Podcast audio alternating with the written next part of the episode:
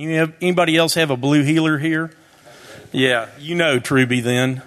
Um, blue heelers know one speed, and that is full speed. Okay? And so um, we have had to take uh, the W word out of our vocabulary. We cannot say out loud the word walk. Because if we say the word walk, she just goes into spasms. And I mean, she'll be jumping up all four feet off the ground. And so, you know, I am long past the ability to jump all two feet off the ground. But that's the way I feel this morning that we're starting Summit again and to be in a room full of this group of guys, man, I feel like my dog. I just can't be more excited that Summit's uh, here again. Um, 14th one that I've had the privilege of uh, being a part of uh, as a, a, guy on staff here at Watermark. And um, this one's going to be our best one. We're going to be studying a great book. Um, it's going to be a fun time. We've got a great lineup of speakers. And so button your chin straps, guys, because it's going to be fun. So let me pray for us. Then I want to talk for just a couple of minutes, and then we're going to turn Blake loose to teach you everything you ever needed to know about the book of James. Okay? No pressure, buddy. Uh, so let me pray for us. Lord, thanks for the privilege of coming together as a group of men who have been called not only to follow your son, but have been called to uh, lead others also. And so I'm just grateful for each guy here and grateful for the um, uh, way that they have uh, disciplined themselves uh, to follow hard after your son and also to lead others uh, and to do so with excellence. And so, Father, our humble prayer is that you would be a part uh, of this. Um, summit semester, and then indeed this summit year as we study the book of James, and as we learn what it means to um, uh, put our faith to work. And so, Father, uh, just we ask your uh, hand of blessing be on uh, each guy in this room.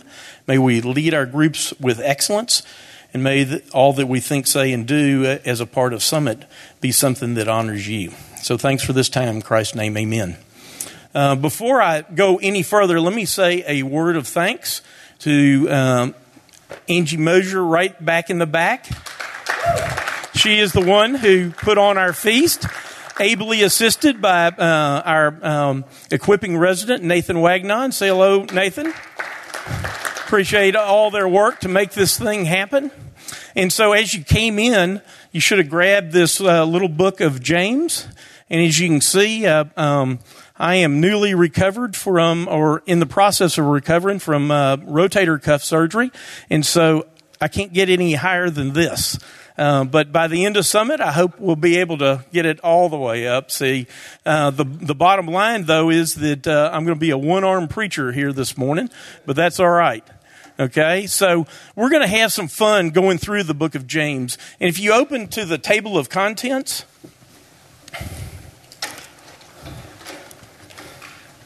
You'll see we're going to do the first six weeks uh, in the spring, and then we're going to do the last six weeks in the fall. Okay? It's the same setup as the uh, Genesis book that we used, and you'll see that there are things for your guys to do five days a week. Okay? And so uh, uh, there are also questions uh, at the end that you're welcome to use as a part of your small group discussion. But we're also going to have the questions from um, the guy who will be speaking in the large group time each week for you to use. And we're working on getting those things available for you very early on in the semester so you'll be able to use them to plan your small group time. Okay, so um, it's really important that you guys, as the leaders, as you uh, ask your men to do the homework on a daily basis, and we ask them to do that, why? Not to just check a box, but to be building the habit of being in the Word on a daily basis. That's what we're trying to do here, okay? And so um, these uh, um, the great thing about this little book, it has the text of the book of James in there. It's got some great study notes as a part of that. And so, as, as you ask your guys to do their homework on a daily basis, you've got to be talking about what they're doing in your group. And you've got to, uh, uh, you can only expect what you're willing to inspect. Um, I got an email from a guy that. Uh, uh, talked about uh, uh, his summit leader, who's not sitting in this room right now, um, but and said, "Hey, it was a great group. We really had a lot of fun." But he never talked about any of the uh, homework that we had. He never did any of the uh, questions in the little book. So why did we do the book? Well, that's a great question. And so while we trust you guys to figure out how best to serve your group in the material that you use, uh, as we ask our guys to do this little booklet, uh, I'm really asking you to be sure you talk about the things that are in the book. Okay? You don't have to do that exclusively, uh, but you need to work in a, at least a question or two that shows that it matters to you and it matters to them whether they have actually done the homework week in and week out. Everybody good on that? Okay, um, so this week Blake's going to uh, walk us through the book of James, and uh, we're going to give you a great running start uh, for your own study of the book of James. And one of the reasons we wanted to do this uh, a little bit early, we're not going to start Summit until February 20th, okay? Summit will run from February 20th through April 13th. And one of the reasons that we're doing uh, this early start is to give you a chance to do your own study on the book of James. And Blake's going to give you a great run and start uh, this week. The next week, we're going to do something a little bit different. We're going to talk about hey, what does it look like to have an excellent small group? And so we're going to have a small group time together. Okay, so it's going to be fun, it's going to be different. And so don't miss next week. Uh, it will be a, uh, uh, I think, something that will help you uh, to be an even better small group leader. Okay? Blake, you about ready, buddy? All right, here we go. All right. How y'all doing this morning? This is fun, isn't it? I uh, was just talking to my wife yesterday about my little girl and just the classes she's taking at school. She's starting to take some of those advanced math classes and some of those classes frankly, um, I wasn't smart enough to, to test into, you know. And uh, I think she's taking in middle school what I took in high school. And the thing that bothered me about some of the classes that she's taking, maybe why I didn't do so well, is I felt like we just lived in theory. You know, it, it was always up here. Some of those advanced math classes, I, I, I just wanted to raise my hand and go, why am I learning this? I'm solving for X. But what in the heck is X? And where am I ever going to apply this? So what? And, um, and my wife loved those classes. I mean, she was like, I never even asked that question. I just wanted to get X and get the thing right and get a good grade and move on. But I'm a kind of guy, when I learn something, I want to know why. It drives me crazy. Why are we learning this? What are we supposed to do with this? Right? Are you one of those guys? Are you one of those guys that's like, hey man, put the cookies on a lower shelf, tell me the practical implications, why are we doing this? And if that is where you are, if that's the kind of guy you are, just kind of brass tacks, shoot me straight, how do we put this thing into, into practice? You're going to love the book of James. Because James pulls no punches. He is not about theory, right? He's, uh, Paul, and most of his books, as you know, what he does is he builds his doctrine first, and then it kind of goes from doctrine to duty, if you will. Um, it goes from the philosophical to here's how you practice it, like Romans. As you guys know, we study that. Romans 1 through 11 it has more of the, the theology, the, the truth, right? And then you get to 12 through 16, and it's in light of this truth, now this is what you're to do, how you're to live it out. James doesn't do that. James just goes, here is what a genuine faith looks like.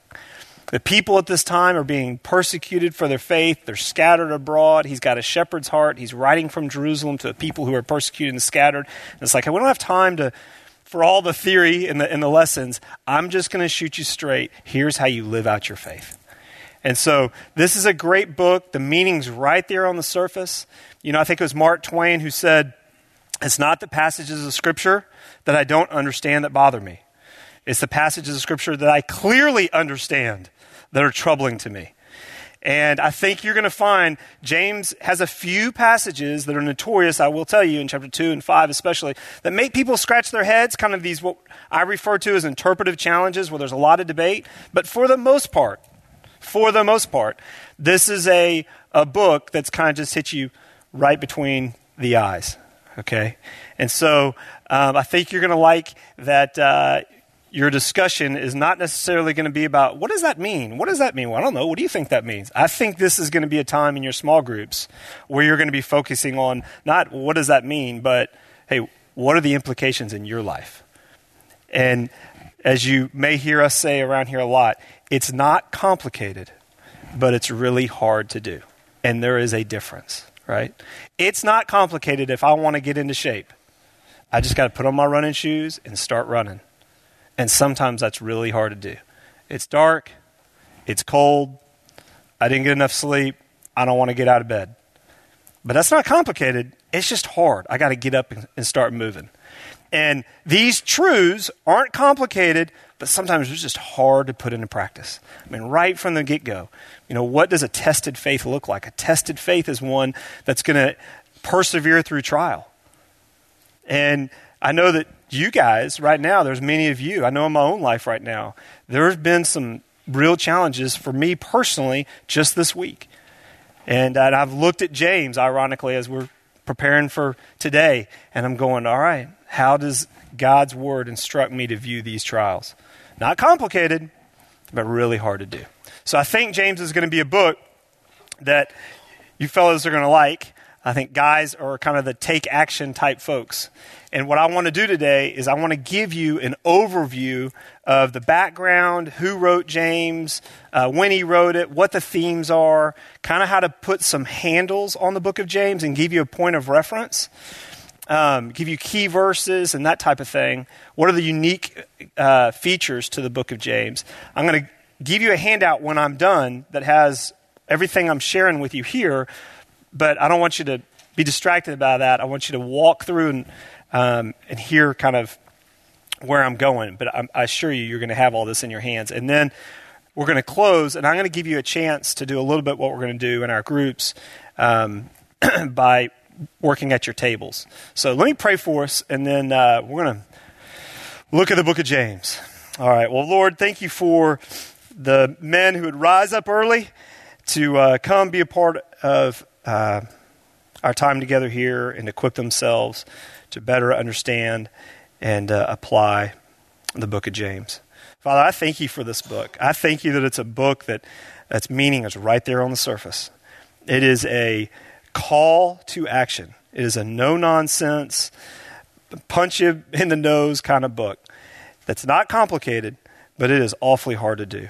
And so, Lord, I pray for each of these men that um, we would model in our lives a faith that's put into practice that, Father, we would um, live out our lives, our faith, rather, um, and people who, in our small groups, would be challenged and encouraged and exhorted and admonished, Lord, to follow our leadership. That we'd be able to say, Follow me as I follow Christ. Um, Lord, we say around here often, speed of the leader, speed of the team. And so I pray that we would set the, set the pace for those in our groups. I pray for those who are going to join our group who are far from you. Lord, who uh, are going to walk in here for the very first time, like it happens every summit. And I pray, Lord, we would love those who are far from you.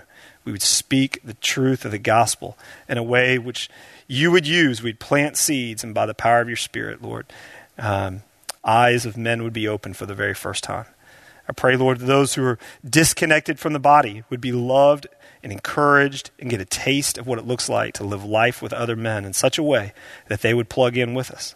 I pray, Lord, that those who are unmoved and just kind of going through the motions, but um, Father, they're ill equipped. I pray, Lord, that you would give them a hunger to know your word and to get equipped.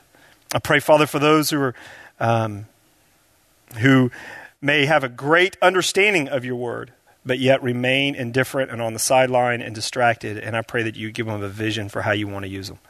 So, wherever someone is, Lord, uh, on that spiritual journey, I pray, Lord, that you would help us to be a catalyst in their life. And that, Father, you would guard us from going through the motions. You'd allow us to lead by example and make the most of this time. We love you and give you this time. In Christ's name, amen. All right. Well, how many of you have ever studied the book of James before? Come on, raise your hand. You've studied James. All right. See, a lot of you studied James. So you, we're done here. That's great. I love it. Um, many of you have studied the book of James before. It is one of those kind of shorter books, right? We're more likely to study James than Leviticus, probably, or uh, Deuteronomy. Um, but uh, what I want to do is, is maybe put some of this together for you uh, in a, just a, a package that's memorable, helpful, and will provide a little more color. Okay, so I remember growing up, we used to have a little black and white TV in my room. And then uh, as I grew a little older, all of a sudden had a really nice color TV, and I thought that was pretty cool. And so I hope with just a little more information and detail and background information, you'll go from maybe seeing James in black and white to HD color. All right. Um, all right. So James is a little tough to outline. I will uh, admit admit that. You'll see when you uh, read commentaries and what other people uh, have done with the book of James. Some people just give up, and they're like, "Hey, there's no way to outline this book." And, um, and on one hand, I, I agree with them that it is not like Paul in the book of Romans, which is very, very logical. You could walk through chapter 1, um, Paul's argument against the pagan Gentiles, and in chapter 2, he's talking about the moral man and the Jew, privileged Jew. In chapter 3, he's talking about how we're justified by faith. You could walk through very logically the argument that Paul makes. James isn't like that. James has a primary theme and that primary theme is that we are to be doers of God's word and not merely hearers of God's word. He says that in chapter 1. So, if you, I've always looked at the book of James like a pearl necklace. The string is the call to action. Be doers of God's word and not merely hearers who delude themselves, he says in chapter 1. That's the call to action. That's the string upon which various subjects and topics um, are built. You have the string, and then he's going to talk about trials. He's going to talk about temptation. He's going to talk about um, favoritism. He's going to talk about the way we speak to people. He's going to talk about how we view the future. He, all these various subjects, and he's going to say, "Hey, in light of this, of the of your relationship with Jesus, it's a call to action to live out your faith." In every arena of your life.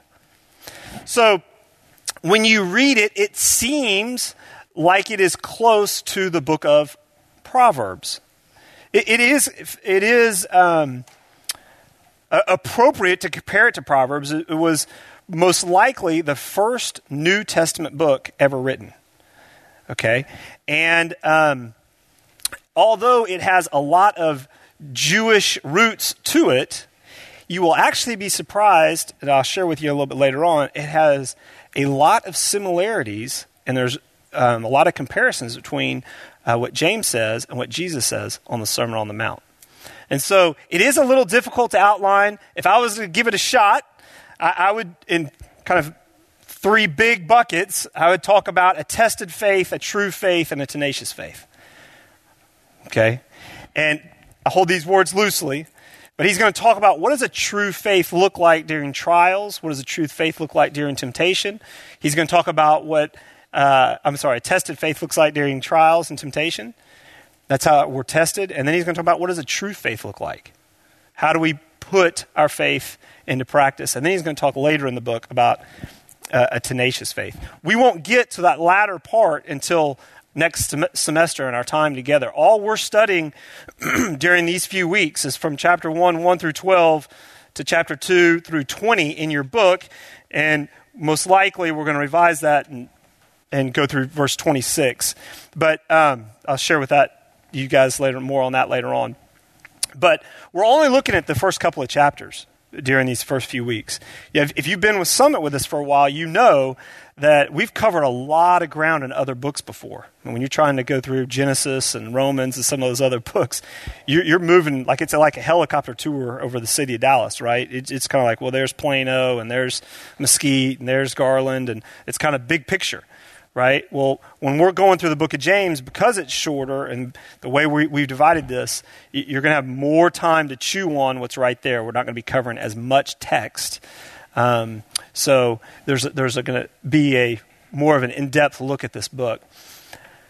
Um, now, there's a lot up on the screen. Again, I'm going to show it to you. But just big picture who wrote the book of James? What do you know about James? Everybody's looking up there. Don't look up there. Just what, what do you know about James? Okay, he's Jesus' half brother. That's exactly right. Leader of the early church, right, in Jerusalem. He, what, did he believe in Jesus before? He believed in Jesus after the resurrection. You know, wouldn't it be? I mean, when I hear that, I'm like, well, of course. I mean, it's his brother, right? And so Jesus was divine, but he was also human, right? Kind of the, the heresy of the world is we, the heresy of the world is the world de- denies his divinity. The heresy of the church is, is we deny his humanity. Jesus was fully God and fully man. And I imagine for James, his half brother, growing up with Jesus, he probably, there's probably, you know, like, that punk, he does everything right. I can't stand that guy, mama's boy, right? He, you know, he's always right. And so, and he was, you know, he threw a perfect spiral. He always caught fish, right? His lines when he cut wood were always straight. He always obeyed his mom and dad. I mean, if you're James, you're probably a little frustrated too. And so James didn't come to believe in who Jesus is and what he uh, came to do until after the resurrection. And then it was kind of like, oh, all right, you are God's son. But it is important to know James was around a long time and had a close look at Jesus' life. James was a leader in the early church. Um, uh, James didn't believe G, uh, in who Jesus was until after his death and resurrection. Um, he was visited by the risen Lord, and, uh, and then uh, Josephus, who's a uh, historian, wrote that James was stoned to death for his commitment to Christ, which is something obviously is not something we have in the Bible, but uh, as history tells it, he was martyred for his faith. Um, now I told you that, and be helpful to look. Somebody turn to Acts chapter seven, verse fifty-four. And if you don't mind reading Acts 7 54 through 8 3 for us. What? 54 through chapter 8. When they heard this, they were furious and gnashed their teeth at him. But Stephen, full of the Holy Spirit, looked up to heaven and saw the glory of God and Jesus standing at the right hand of God. Look, he said, I see heaven open and the Son of Man standing at the right hand of God. At this, they covered their ears and yelling at the top of their voices, they all rushed at him, dragged him out of the city, and began to stone him. Meanwhile, the witnesses laid their clothes at the feet of a young man named Saul. While they were stoning him, Stephen prayed, Lord Jesus, receive my spirit. Then he fell on his knees and cried out, Lord, do not hold this sin against them. When he had said this, he fell asleep. All right. So, what happens here is whose death? Stephen's death. Okay? And at the hands of Paul right? Or Saul, mentioned here, but we know in the very next chapter, Acts chapter 9, Paul is visited by the very one he's persecuting. Hey, Saul, why are you persecuting me? Saul's life is radically changed, and God changes Saul's name from Saul to Paul, right? But it's here that the church is persecuted, and when there is persecution, the people scattered. So now you've got James, who's a pastor in Jerusalem, whose people have now scattered, right? Let's just assume that at Watermark, one day, that, um, and hopefully this is not in the near future, right? But it is coming, that one day it, to follow Christ and be a Christ follower is no longer uh, acceptable. And uh, those in ruling over us have the ability to come and try to shut us down, and there's persecution, and we scatter. And it's Todd who goes, Hey, I'm going to write a letter. I'm going to post on Facebook, right, to all those who are scattered, those in my flock. Here's how we live out our faith in light of this persecution. That's the background. Okay? There's not a lot of time here to, to write a, you know, theology, if you will, of the why. It is straight to the doing. Here's how to live it out, persecuted church. So you've got Je- Jesus' half brother James, who's a leader in the early church, writing to a people in his flock who are being persecuted, who are scattered about. It's, he doesn't mention anyone by name here. He doesn't say, you know, to Silas, to Timothy. He's writing to his church that's been scattered. Okay?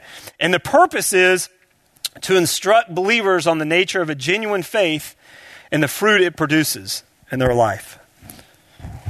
Some of the themes you'll see um, the top one there perseverance through suffering and trials.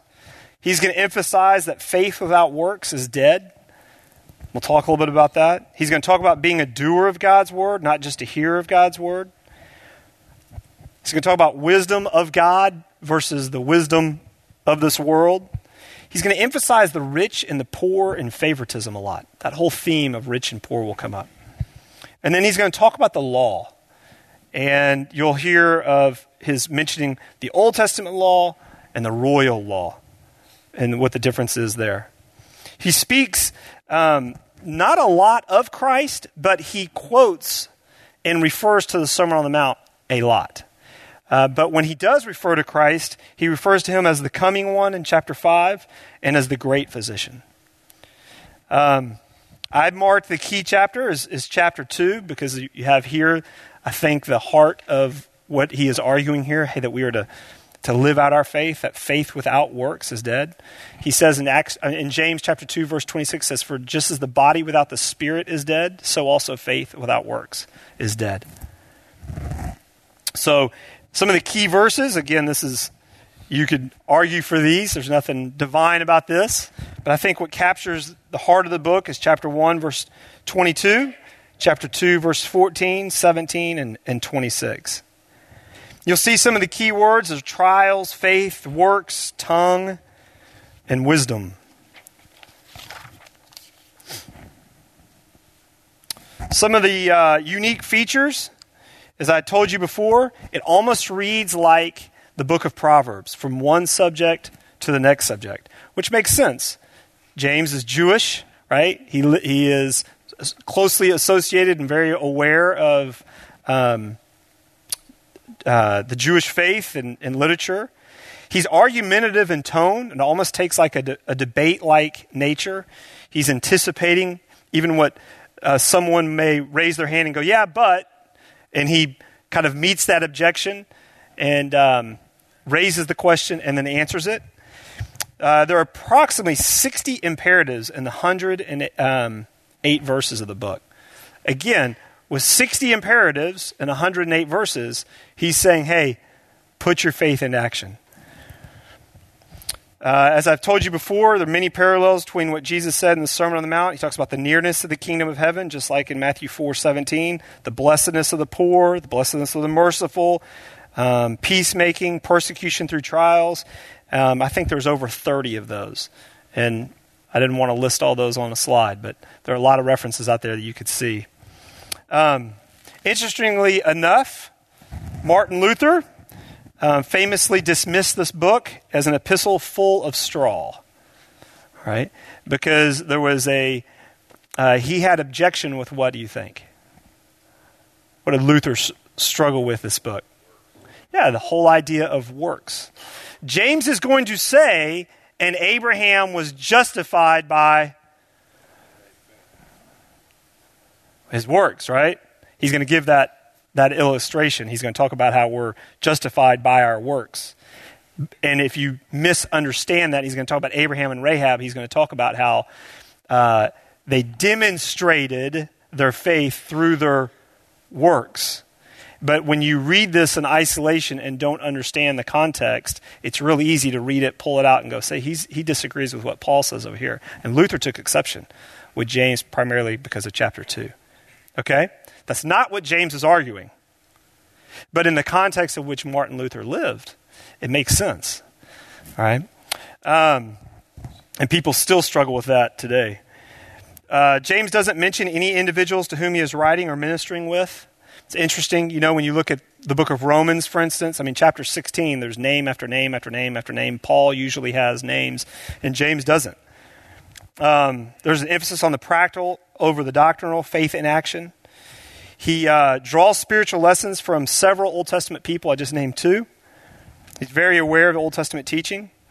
And then he uses frequent uh, images from nature and analogies. Who's that sound like? What he taught? Jesus, right? But just, I mean, here are just a few. There's wind tossed waves, withering plants, mirror for self inspection, uh, dead body, bridling horses, turning a ship, forest fire, taming wild beasts, fountain of water, vine of grape and figs, mist, clothes ruined by moths, rust like fire, farmers waiting on rain, rain uh, watering the earth. There's just you know a dozen allusions and references to nature and those things that are that are around you. And then he also talks he uses paradox quite, quite often joy in trials. The lowly boast in his high position, the rich take pride in their low position. So I would encourage you guys to read the book of James every day until we start Summit. It's five chapters. And just as you read it, you'll start picking up on each of these things. You wouldn't even need me to share them with you. Just the observant reader would start to see hey, you know what? He uses a lot of analogies here. It's not personal. There are a lot of imperatives, and you want to get the tone and the flavor for what James is calling you to do. All right? Um, now, what I want to do is uh, I want to give you a chance to, to uh, dive into the book. And I've got five sections here. And the first section is chapter 1, 1 through 18, and he's going to talk about a tested faith. Okay? And then the, the third, fourth, and fifth section is going to talk about what a true faith looks like, what a genuine faith looks like, how faith is, is lived out. And so, um, just with, with each table, I'm going to give you a letter. And what I want you to do as a group is, is I want you to fill in this section. I want you to look, if you have section 1, or A rather, you're going to read verses 1 through 12. You're going to say, hey, tested faith does what? Okay? And then I want you to tell me what's the key verse in there.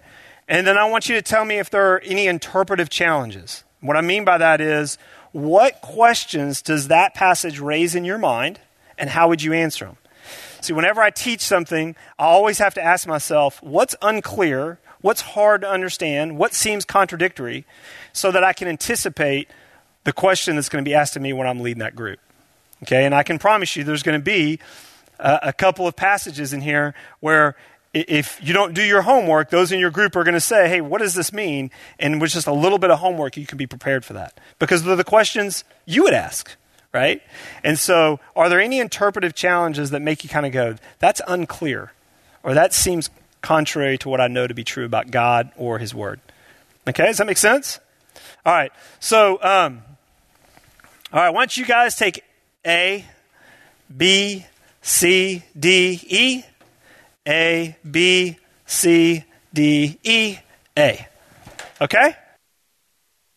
Time uh, at the tables. And what I'll do is just hear from each group, and we'll, I'll write down kind of what you got, what your key words are, and we won't be able to do all the interpretive challenges because that's what, you know, takes a lot of time. But um, I would encourage you to mark those down because the folks in here felt like, hey, this was an interpretive challenge, then most likely it's going to be what people are going to ask you in your group, and you want to be ready for that. So, um, so let's go ahead. There are a few tables that had this first section here I designated as A. And if you were to summarize, a tested faith does what? What would you say for those that had A? Perseveres. Okay. Anybody else want to put another word to that? Maturity. Okay. Matures.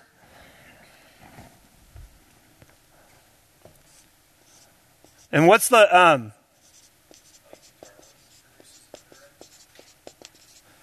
Okay. Produces endurance. What'd you say? I'm sorry, Brett. You said something. Okay, thinks eternally. Right? Anybody else? Blesses. Is that what you said? Okay. And what's the key verse in this section you think would summarize the main idea? Okay. Read that out loud, please, sir.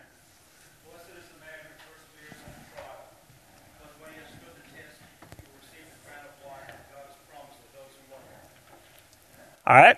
And what are the interpretive challenges in this section? Seven? Read seven and tell us why, Hill. It says such. Uh, it says, uh, "Do not waver, for a person who is divided, who, or excuse me, for a person with divided loyalty is an unsettled as a wave in the sea. It is blown and tossed by the wind." But here's the hard part: such people should not expect to receive anything from the Lord. All right. Good. So, what question does that raise in your mind? Yeah. Yeah. It's good. All right. I can absolutely anticipate somebody asking that. Anything else that you'd say here? All right. What about the next group? A tested faith does what? Is not deceived.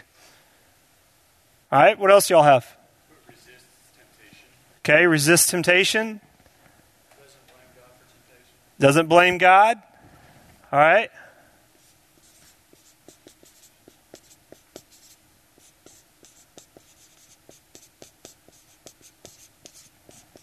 And what's the key verse here, do you think?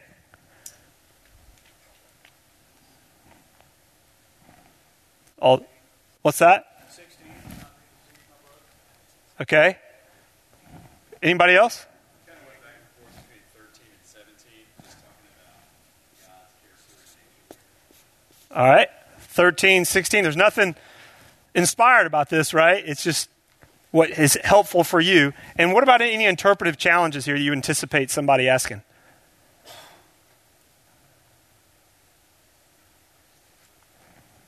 What's the difference between testing and temptation? Okay. That's good. Yeah, I'll tell you what's going to happen here is the same word is used for uh, trials and temptations.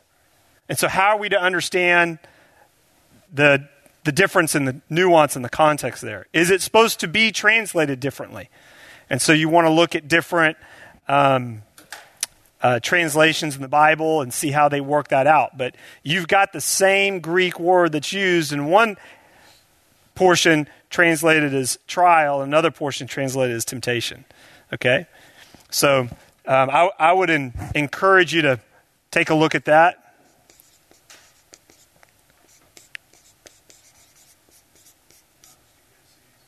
Nope. All right. Uh, what about the group that had verses 19 through 27? A true faith does what? Takes action. Self control. Does what it says. And what's your key verse? All right, what does it say?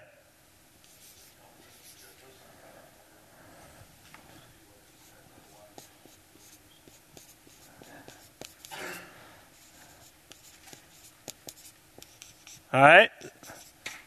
So true faith applies God's word, and any interpretive challenges there are pretty straightforward. 19. All right, what's why 19? Uh, so one about anger. How do you how do you know when you're supposed to be angry? You're supposed to push back, and you're supposed to just take it. What a great thought. Never thought about that before. Yeah, so just dealing with the issue of anger. You know, Paul says, hey, it, it, when he talks about anger in the book of Ephesians, what does he say? Be angry, but don't sin. So is anger the problem? It's what you do with that anger. How do we understand anger? Then in light, you know, good cross reference here. That's how you learn God's word. Asking questions like this. What other passages of scripture help me understand it? And keep keep plugging along. All right, chapter two, verses one through thirteen. What'd you say? A true faith does what? What? Loves. Okay. Is merciful. Yeah, I think does not show favoritism probably is the most specific there, right? Can you think of ways we show favoritism as a church?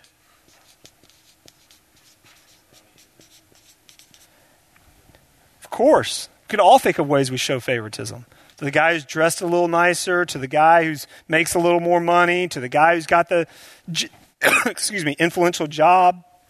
You know, we tend to show favoritism. excuse me. What about the key verse here? I'm sorry? Okay. All right, why don't you read one of those for us?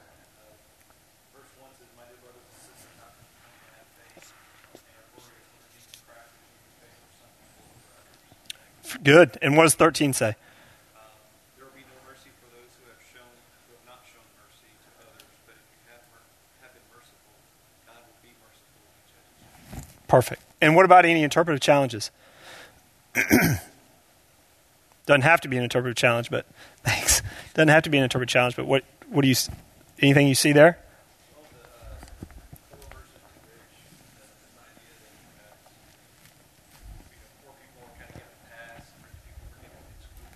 Okay. Okay. All right. And what verse is that? All right.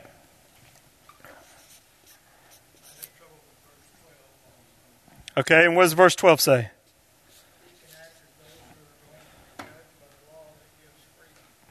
Great. Great. That certainly would raise questions.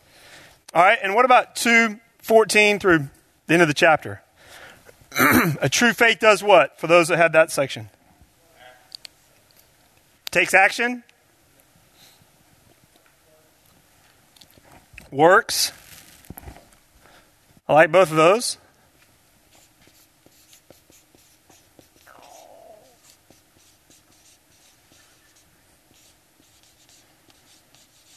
And what's the key verse here? What does that say?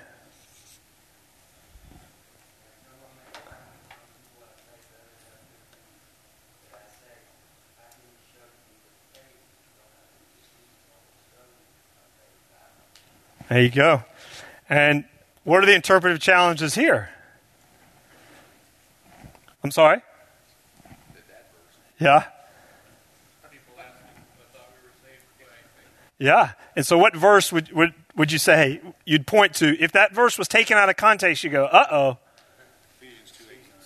Okay. It, uh, yes, but what verse in this chapter, if taken out of context, presents problems? 14, what does it say?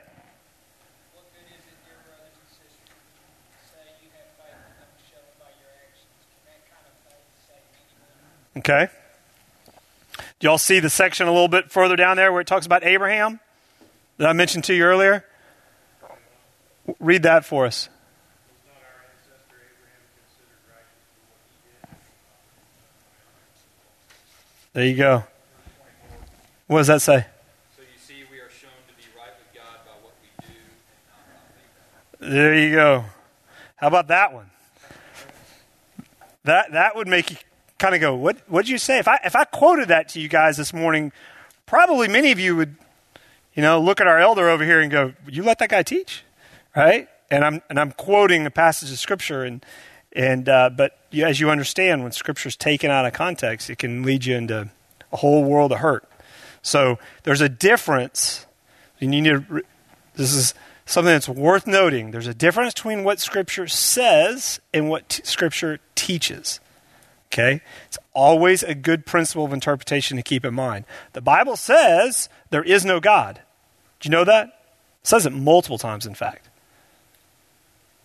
Right in context, though, it says, the fool has said in his heart, there is no God. There's a difference between what the Bible says and what it teaches. It says, verse 24, what is it teaching that? Not in context. That's not how we understand it. Okay? So I would encourage you make note of this, and then um, as you as you walk out, I'm going to give you just a, a similar little chart like this, and with some things for you to to fill in. But if you've done this right here, and you read the book of James five times between now and when we start, and think through how you would answer these questions that are going to be raised in your group, you're ready for the next six weeks, right? So familiarize yourself with James. Help those guys learn this book. Okay? But more importantly, push them to the so what. Of all books, we've got to push through the hey, are we living out what we say we believe? Are we taking action? In what ways in our lives are we showing favoritism? Okay? What are we doing to apply God's word? And what are those areas in every area of our life where, you know, we look in the mirror, but we walk away and there is no action? in our marriage, in our work, with our kids, with our enemies. Okay? How are we resisting temptation and are we persevering through trial? Are we ready for trial? You know, those are those are things worth some good discussion there. And some of us are doing better than we think we are. And we need community and those around us to help us not be deceived. Because most often we'll think we're doing better than we are. Right? And we need somebody like our wives or close friends to go, hey, man, you think you've got a control on that. It's not what I see. All right? This is going to be a great summit. And uh, Bobby, you want to just lead us in a time of prayer and then we'll wrap up? Yeah. Hold on, guys. Will that chart be in your handout? Uh, yes, this chart is in my handout, and I doesn't have it just like y'all have it here. But yes, this chart is, and this chart is what they will get. So every week, they need to come in ready with, hey, here's how I would do this. And what I would encourage you to do, and this is not hard, and this is not long, by the time we're done, I think you would want to say to your group, okay, guys, let's go over this again. And by memory, say, hey, a tested faith does what? It perseveres. What does it do? It resists temptation. A true faith. What do we know about a true faith? And just walk through it, okay, with those guys. And at the end of this, you can do this through the whole book of James. At the end of this, you have that book palmed. You know it. Okay? Makes sense? Does that answer your question? Bobby? Yes, sir.